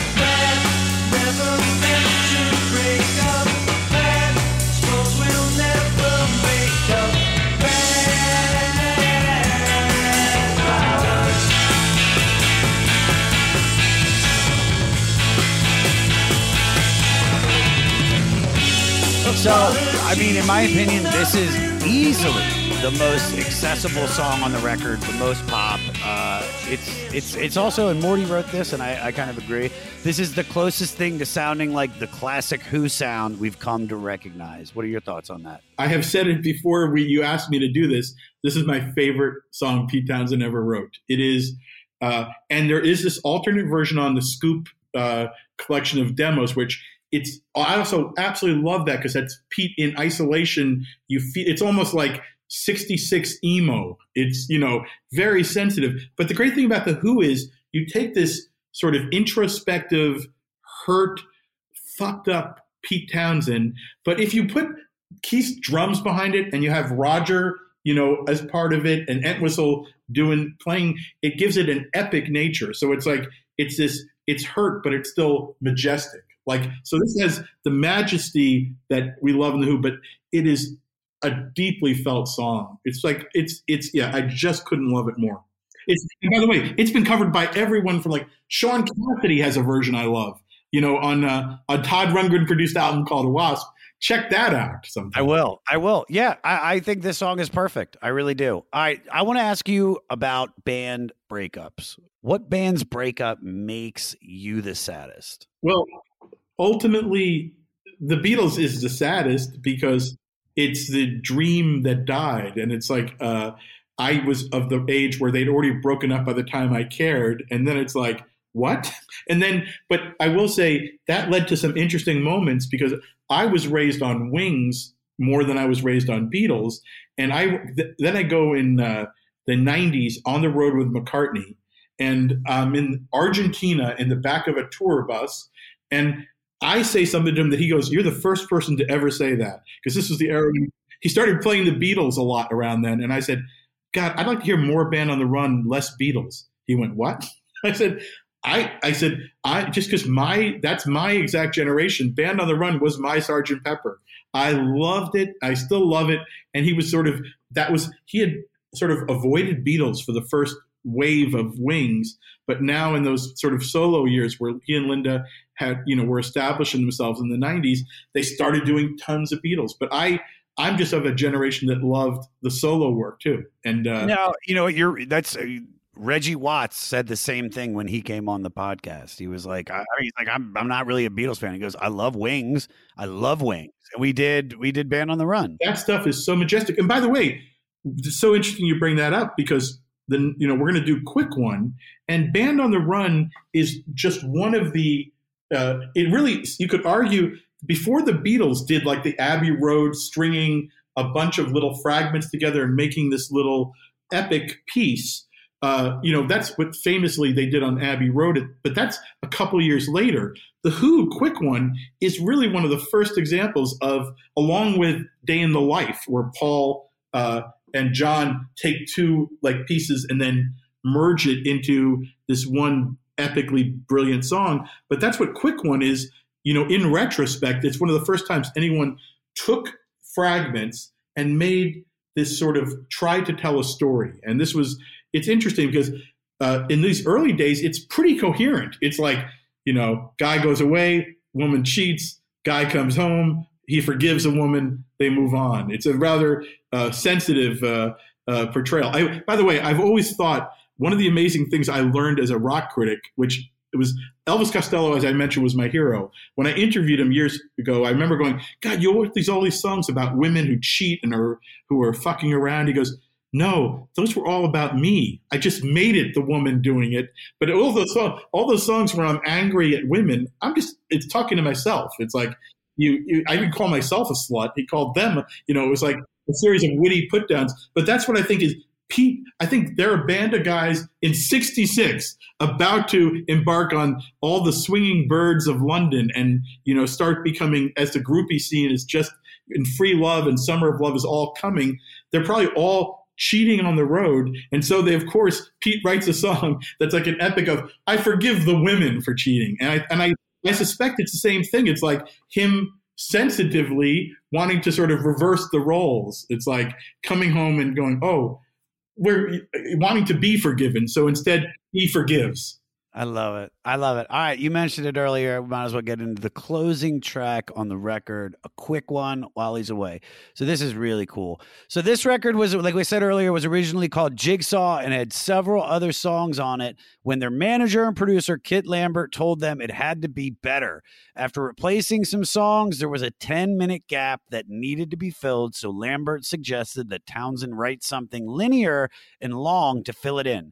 When Pete said that songs are two minutes and 50 seconds long, Lambert told him, I love this, to write 10 minutes of two minutes and 50 second songs.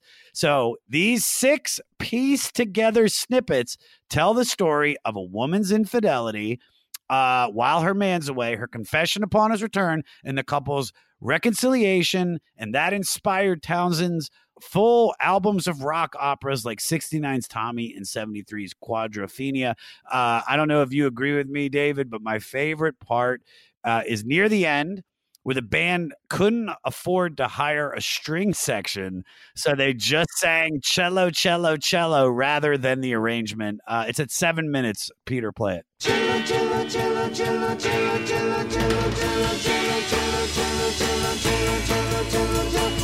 back in your arms. Away from our heart. It's like a dream I mean, to be with that is fucking phenomenal. That is so gene. That you have to be on the spectrum to come up with that. So, Pete, you fucking did it again. Uh, your thoughts? I mean, I mean, you love it, right? Oh no, and I've liked I like it more now than I did even then. Like I think again, I really recommend going to go on YouTube and look at the Rock and Roll Circus uh, version of them doing it. It's fantastic, and it's, it's like and it's the most cohesive that band has ever seen uh, uh, seen together. But yeah, no, it's a brilliant example of Pete's ambition. For- It's it's really the moment, the exact year where rock and roll is becoming art. It's that it's it's pretty much that moment. So you you know so much about about music, but you've also written uh, books about TV shows, uh, Seinfeld and Friends. How did those come about? And and and you being an expert on Friends and Seinfeld. I only became an expert when I cashed the check for a book deal. Uh, but no, what, and I don't think I'm an expert on anything. That's why, like, when I joke, like, people have said I'm a musicologist. You probably are a musicologist. I don't know. I don't know the least thing about music. I, I but I'm, I love the people who make music, and I love the history of it. And with TV, it was quite accidental. I moved out here in '91 for Rolling Stone to be the West Coast bureau chief, and because I was literally proximity uh, to the TV industry, I started like I did a cover story on Friends because my wife who just walked in like liked Friends, so I watched it and I, and I said, you know, this show is taking off. We should maybe do a story. And then by the time the story ran, the show had exploded and it was a cover story. And I got the reason I wrote the book is literally that uh, the cast of Friends liked that cover story. And when Warner Brothers said we're doing a book, they said we'll only do it with that guy. So that is why I wrote the book. And then years later, when the show was ending, uh, I wrote the final one, and they those were two bestsellers. So that made me a TV book writer. But I, yeah, I have to say, I may be like I have, even though I've now ended up going into TV and write for TV, I have a whole different attitude about TV than music. Music, I worship the people who do it, and I it really is like the core uh, of my sort of uh, understanding of art. Whereas TV, I sort of am more of a wise ass about. And I, so I think maybe I'm a better writer about TV because I don't love it as much as I love music. Sure. When do we expect the book on Night Court? exactly. I did do Melrose Place. Did Night Court. A Uh, Night Court book. I'm buying. I'm, I'm ordering pre-order, pre-ordering on Amazon on the Zon. I am, yeah, I'm disappointed. No one has called me to do the Tiger King uh, book yet. the definitive. The, the, dude, come on, Bull, Marshall Warfield. I'm still on. I'm still on Night Court. I'm gonna be on. I'm gonna watch Night Court as soon as it's over. I will say, it- whatever those books, being being a fan of charts and watching reading charts, seeing yourself on like a New York Times bestseller list, it was a pure thrill. Oh, I can imagine. I might have preferred if it was for The Sun Also Rises rather than the Melrose Place Companion, but still, it was pretty cool. That's so funny. You can't you can't just enjoy it. You can't just enjoy like no, it's great. This is great. You're like No, no, I, I did. I, I did. enjoy- The truth is, my wife could tell you, I completely enjoyed it. I was going every. I was going to every bookstore in LA, like moving my book closer. Good. Good. I love it. All right, you want to do some facts and we'll get out of here. Sure. All right. All right. The front cover by renowned artist Alan Aldridge typifies the pop art and mod movements with stylized illustrations of the band with exaggerated titles of their written songs from each individual member. I had no idea that's what the album title was. I thought it was like some psychedelic thing because it is kind of Yeah, like very is. It's definitely a 66 uh, image. And that guy, Alan Aldridge, did a famous book of sort of illustrating the Beatles that if you track down, it was fantastic later uh, in the 70s. But yeah, what's funny is that that illustrated that album. And then America, I think they just took the same thing and called it Happy Jack. You know, I think Yeah. they just, yeah. Yeah, the back cover of the US version had Happy Jack on it. Um, so I want to ask you this because you would know. What's the greatest exaggeration, rumor, or outright lie in rock and roll?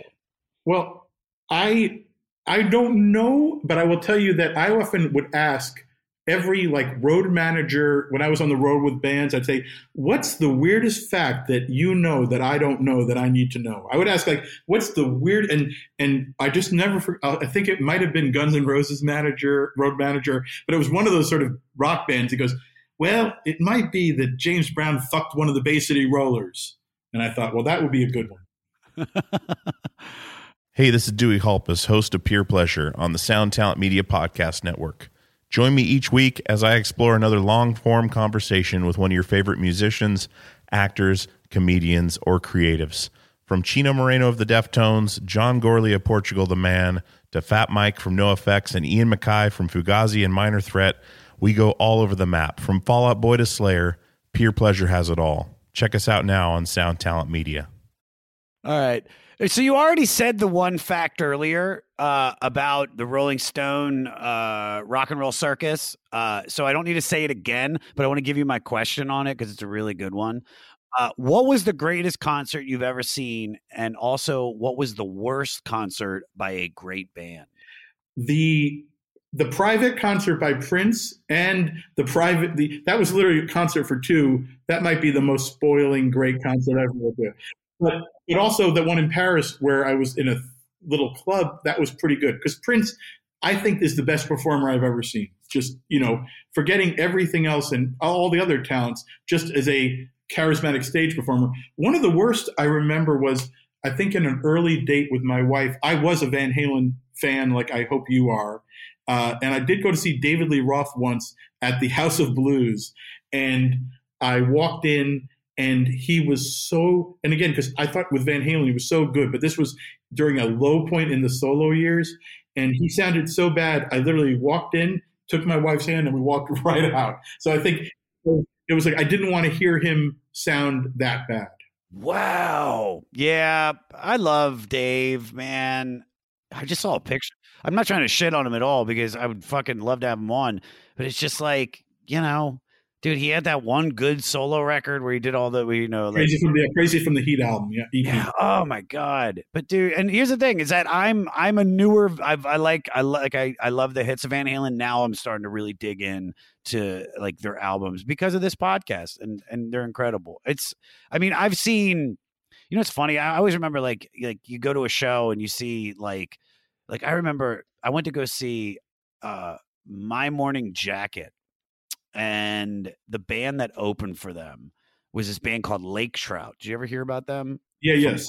Baltimore, you heard of Lake Trout? All right, so Yeah. I don't think they're around anymore. I know some of the band went off to do to work with UNKLE, and and they had another uh, drum and bass live instrumentation thing called Big in Japan, and the whole crowd was there to see Lake Trout. It's at the 930 Club in DC, Yeah. and Lake Trout crushed it, dude.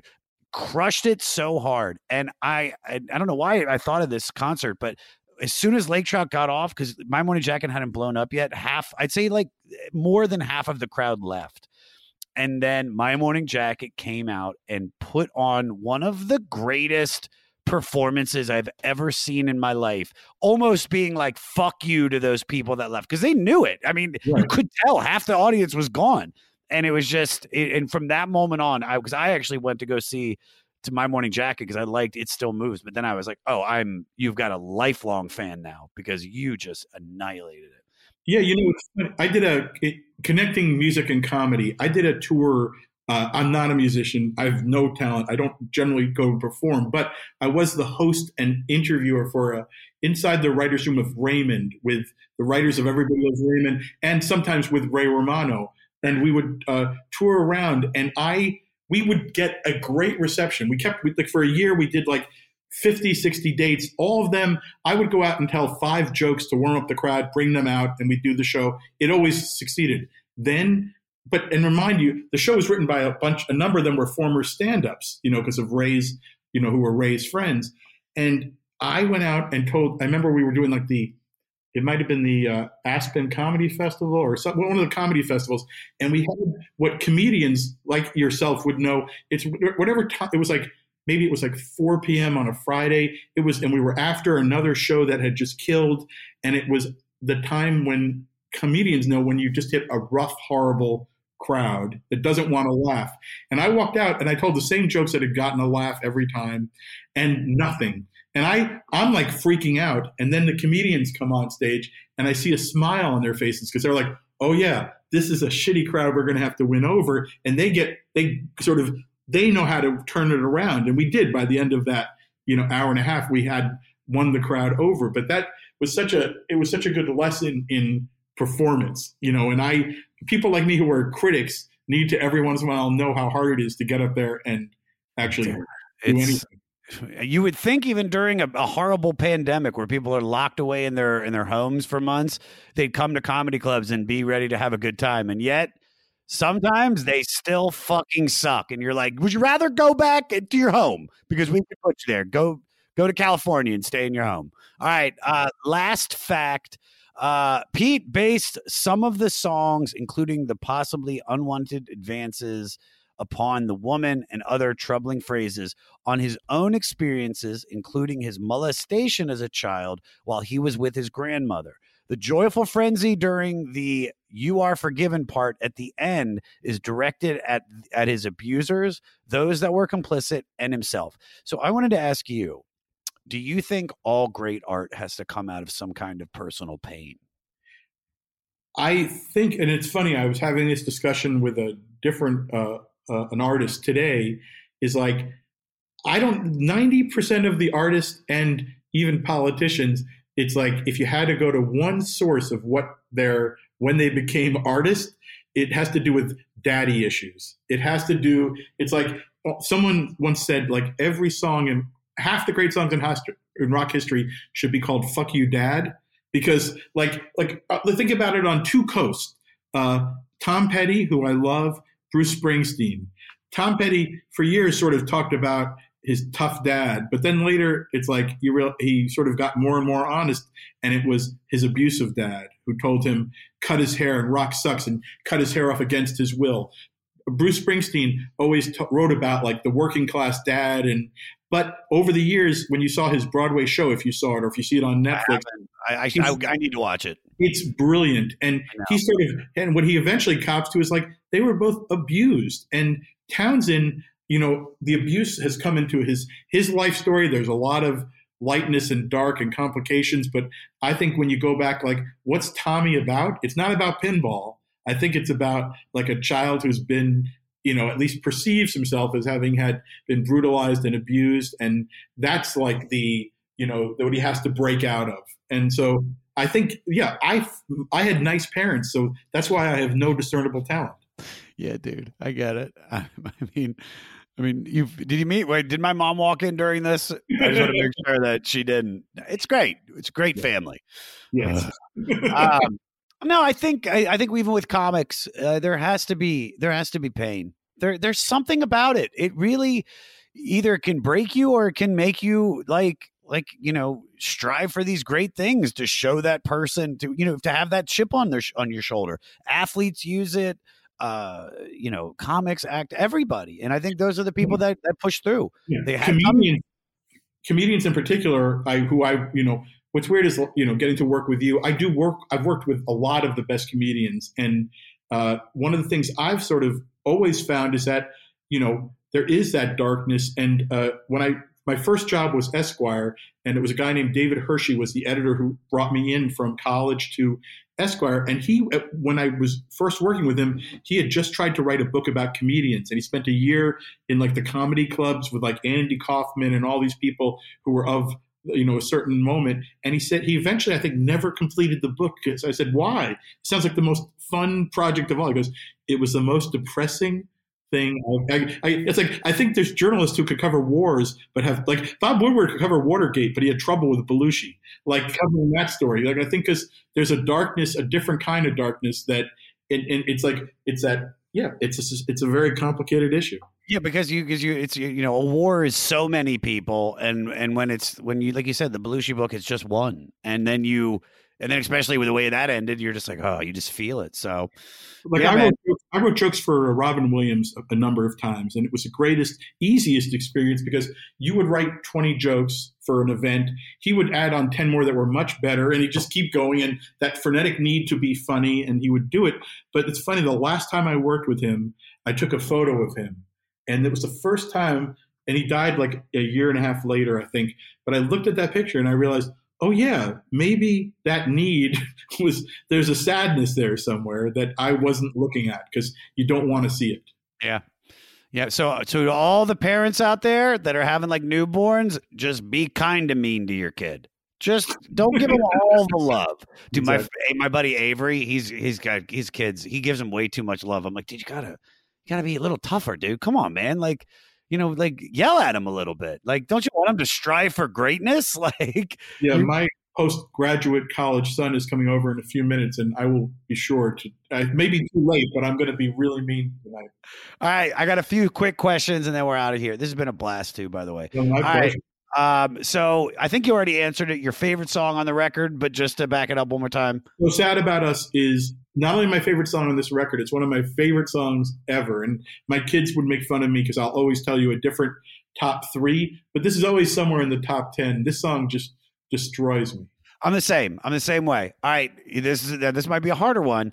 Least favorite song on the record. So it, I always like to put it: if they cut this one off, this is what do you think they they could leave off to make this an, a perfect perfect record? Well, I'm gonna. It, it, it will offend some, but it would definitely, I think, be Boris the Spider, just because I feel it's overexposed. Like it's on compilations and things, and it it doesn't do it for me. If I could go and put every greatest hits record that has Boris the Spider on, and put uh, Whiskey Man, I'd like to re. It just it's not their fault. It's it's what radio FM radio became once it became less freeform and it became the you know you would only I think on this record you'd never hear anything on FM radio in the last 20 years other than maybe Boris the Spider. Yeah. All right. Um, I'm seeing how to phrase this to you. Uh, what song? Hmm. How do I? Because I, I mean, I don't want. I don't want to be Josh right now. Um, if you were setting the mood for a romantic night with your wife, what song on this record would you put on? so sad about us. Okay, there you go. All right, you you can imagine I would have phrased it with with someone else, but I was like, I don't feel like I can just say fuck with David. All right, uh, does this album deserve to be on the 500 greatest albums list? Well, I'm going to tell you one thing that's weird is I spent years at Rolling Stone being like the overseer of like the best 100 albums list of that was part of my job and I now, you know, a lot of what people know me for is like award shows where I write those award shows. But the absolute truth is I have never given a damn in a in a terms of perspective. I don't care what anyone else says. Like you're, fi- I don't care what any magazine says of the 500 best albums. It's so into music is so deeply personal for me. I don't care. I don't care really who wins the awards. I all I do and everything I write and everything the all the award shows I work on, I try to honor musicians and the and music they make. I don't care. I don't like the like like the people say it's not a talent show. It's not a competition. I I do think it it it, it it was it wouldn't be in my top five Who albums even, but I do think almost everything by the Who would be on my top five 500 because I think they're you know so important. But again, I think most people would tell you you know maybe Who's Next would be the first. And maybe Tommy would be the second. And I'm on like the Tommy BBC documentary talking about the genius of Tommy. But the absolute truth, as I said, is I'm very much about where I came in. So like I still, if I'm going to listen to the Who right now, I'm going to listen to Who by numbers. I'm going to listen to Who Are You because that's where that was my entry point. And I think somehow in my mind, those are still the places where, like, I wrote the liner notes for the Stones on 40 Licks, which was their big compilation. And Mick Jagger gave me one night to write it. And I literally had one night to write like a 1500 word essay. And I went into my garage and I put on Black and Blue, which was the first Stones album I ever knew. And no one would call that their favorite Stones album, except that's where I came in. And then, so for me, that's what I wanted to hear. And just a weird thing. I guess I'm frozen emotionally at 13. I like or 14. that. No, I like that. I like that. All right, but then I got to ask you this: Does you know it's ranked at 384? Does it should it be lower or higher? Uh, I think it should be, what number is it? 384. I think it's 383. It, actually, it was It- before it was 383 on the 2003 one. You know that. Okay, let's 382 maybe. I think let's, let's upgrade it to 380. Yeah, let's, yeah. knock- let's see who we can knock down. Let's knock down uh, anything by uh, any polka that's ahead of it. Bring out the skeepers and deep up a do. Deeper than Mayo polka. All right, I was going to ask you this question uh, earlier for a different for a different song, but I, I feel like we should end it the podcast with this. Uh, so, what was the first musician or song or moment that made you hot for music? the absolute truth was like and again like if you watch the 60s british invasion cnn 60s show they, i'm talking all about the beatles on ed sullivan but for me it was the raspberries doing go all the way on like it was either midnight don kirshner's rock concert or midnight uh, uh, midnight special. I think it was midnight special. But i saw that they were like a beatles influenced band. So i in the 70s had my reheated beatlemania moment uh, and it was that's really what it was. And weirdly, you know who Eddie Trunk is? You know the yeah, guy. of course. Sirius, Sirius XM's Eddie Trunk. Yeah, Eddie, I, I, who I you know sort of know, and we're Twitter friends or whatever. I think he was the same one for him. Like I think that was that was the rock revolution came to me on that. But then it was Fast and Furious, and I went to in New Jersey to a record store, and my mom bought me Goodbye Yellow Brick Road by Elton John. She bought me Jim Croce, and then I was off and running. And then and that's why I never did drugs or drank because I spent all my money on records. It was just it was on that way. I, I for you you may, so Fast and Furious must have been a record store because for all I thought of was Vin Diesel when you said that I was like Fast and that didn't come out back then that's like 2008 I think um I did I did sit behind Vin Diesel at the uh, uh, Tyler Perry Madea reunion tour, and that was a that was an experience. You know, we were we were the two white people at the Madea tour. Uh, that it's even cooler now. um all right uh anything you want to promote buddy go ahead Uh, I guess um, there's a uh, NBC special, Brad Paisley and Bla- Blake Shelton, uh, February 14th. Uh, if if uh, if you can still watch that on NBC, that's like fun country music one. And then the Grammys are a month later, March 14th, and that's by Trevor Noah, a guy who did get paid successfully by uh, Comedy Central and who's who's very funny and who I think should you should have on this show. I, we're trying. We're tr- dude. You don't think we're we are trying. I want him. I want Tony Kornheiser. Oh, I want Mel Brooks so bad. I want to. I want to talk to Mel Brooks so bad. And Trevor, yeah, I'd, I met him. We we did JFL together. I mean, he of course did a huge theater, and I did the, the catacombs. But I mean. But I mean, it's like he's he was a super nice guy, and I mean that's what's so cool about David, even about this, is that like it's I just want to I love music hits people differently and some people it really touches and and like me and like you and and I want to get to that center for so many famous people that I look up to to find out that album that that touched them and and we will and I think that's no, what's so great about music. what you're saying about music it's funny like i remember i realized there's no one who doesn't feel about music that way. And i once was doing a white house show writing a white house special and it was clinton we were going to war. He was he was being called off to talk like you know to deal with a, a foreign crisis. And we were yet we were rehearsing with al green. And he stepped down because he did not want to miss al green. And you know and i remember looking at that and going like this is the, the truth is that like you know there's nothing more important than this music emotionally now maybe he should have been dealing with the, Yeah, he's like, hey, don't, go, go ahead and tell Rumsfeld to go ahead and ho- handle that with Gore. I mean, the whole Saddam issue is going to be fine. I got to watch Al Green. He's about to do, he's about to do uh, uh, love and happiness. Uh, I love that. Oh man, David, this was great. Uh, I mean it. Uh, it's such a great time, buddy. Thank you for coming on, man. no thank you for having me What did I tell you? What did I tell you? The one and only David Wild. I'm telling you guys, he knew it all. Find him on all social media at Wild About Music. David on Instagram and on Twitter at Wild About Music. Make sure you watch the Grammys coming up now. We just listened to The Who from 1966. Our new music pick this week is my friend Tal Wilkenfeld. Tal is a bassist that will melt your faces. Does that sound racist? Um, I didn't mean to be Dr. Seuss right there. Tal is an incredible singer songwriter whose career began performing alongside the likes of Jeff Beck, Prince, Eric Clapton, Herbie Hancock, Mick Jagger. She is one of the uh, most incredible bass players I've ever seen in my life, and her new album, Love Remains, is the shit. She's open for The Who, she's inspired by The Who, and you're listening to her new song, Killing Me. Off of that record, Love Remains. And you can find links to the music on our website, the500podcast.com.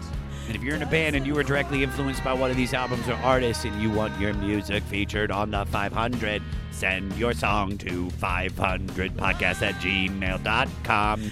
Make sure you put the album and artist that influenced you in the subject. Yeah.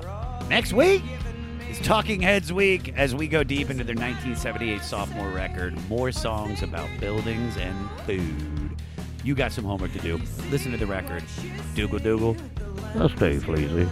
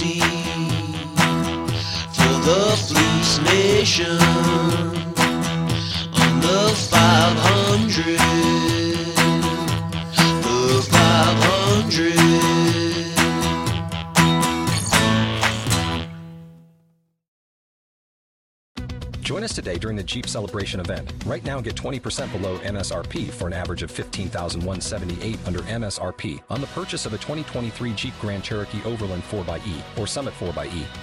Not compatible with lease offers or with any other consumer incentive offers. 15,178 average based on 20% below average MSRP from all 2023 Grand Cherokee Overland 4xE and Summit 4xE models in dealer stock. Residency restrictions apply. Take retail delivery from dealer stock by 4 1. Jeep is a registered trademark. Ever wonder what a punch from Elton John feels like? Or how you'd cope with having turned down the chance to be in Nirvana? Or what signal Keith Richards gives when he wants you to get the hell out of his hotel room? Fans of Too Much Effing Perspective don't have to wonder because they've heard these exact stories and a jillion others on our podcast. I'm Alex Hoffman, former tour manager for Radiohead. And I'm musician and comedy writer Alan Keller. On the TMEP show, we get guests like Nancy Wilson from Heart, Jeremiah Fraites from the Lumineers, and Modern Family's Julie Bowen to tell us things they may have only shared with their therapist, clergy, or a TMZ stringer. So join us on Too Much Effing Perspective. That's E F F I N G Perspective. The only podcast you crank up to 11. Next Chapter Podcasts.